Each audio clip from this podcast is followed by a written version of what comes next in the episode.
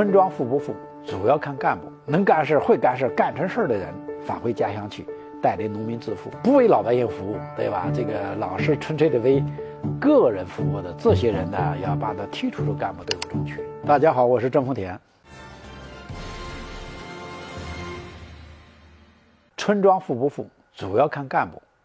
现在国家搞乡村振兴了，一个村庄的发展呢，啊，村镇干部的显得非常的重要。我们一方面整个农村的发展呢需要大量的人才，而这个干部啊，尤其是村干部，那是一个什么呢？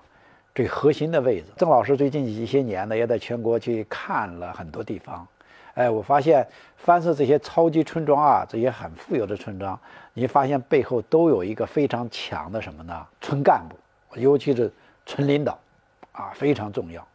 你比如举一个最简单的例子。大名鼎鼎的这个横店儿，号称东方好莱坞。其实他的带头人呢，许文荣，哎，就是一个地道的农民。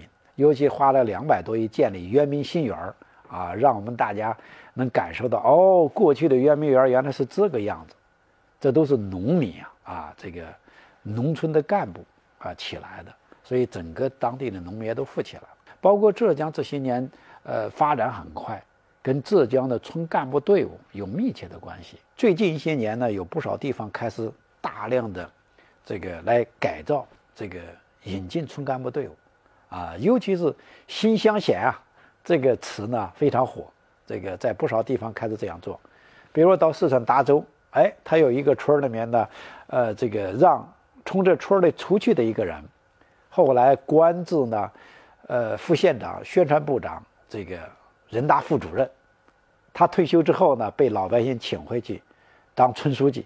哎，我发现三年之后，我到这个村庄去啊，这个村庄从原来的一个问题村、后进村，各种各样的这个非常贫穷落后的村，马上就一个大变样。村里的路、村里的小学、村里的各种村容村貌发生了巨大的变化。所以，我想这一块的也是我们未来的这个村庄啊，这个最值得借鉴的一个经验。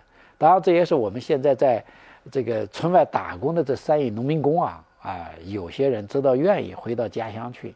我们现在的国家有各种各样的乡村振兴的优惠的政策，那么农村可以提供一个非常大的舞台，啊，有不少人看到了这个空间，返回家乡去，然后为家乡的发展做出巨大的贡献。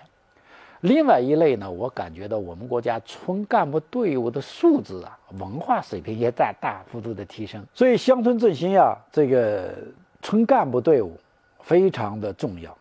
那么一方面有很多人说啊，对家乡的干部队伍的有很多的期望。当然，我也希望呢，未来有越来越多的人能够返回家乡。很多我也给很多基层的这个县的这些组织部门接触过啊，他们说最希望啊那些。能干事、会干事、干成事的人返回家乡去，带领农民致富。刚好我们国家乡村振兴呢，今年全面展开，应该有很多机会，所以这也为村庄干部的成长呢带来一个非常大的空间。一方面吸引外来的人回来，另外一方面我们要对这个这个现有的人进行这个培养啊，进行这个各种各样的培训，让他们长见识啊。还有的对这些。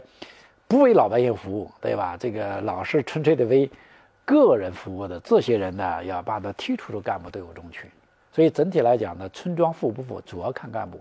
怎么才能够选拔一批、培养一批啊？这个为农村真正服务的这些村干部队伍，可能是我们国家未来乡村振兴非常重要的一个环节。有关这个村干部队伍的问题呢，我们今天就聊到这儿。欢迎关注我的头条号郑丰田，我们下次再聊。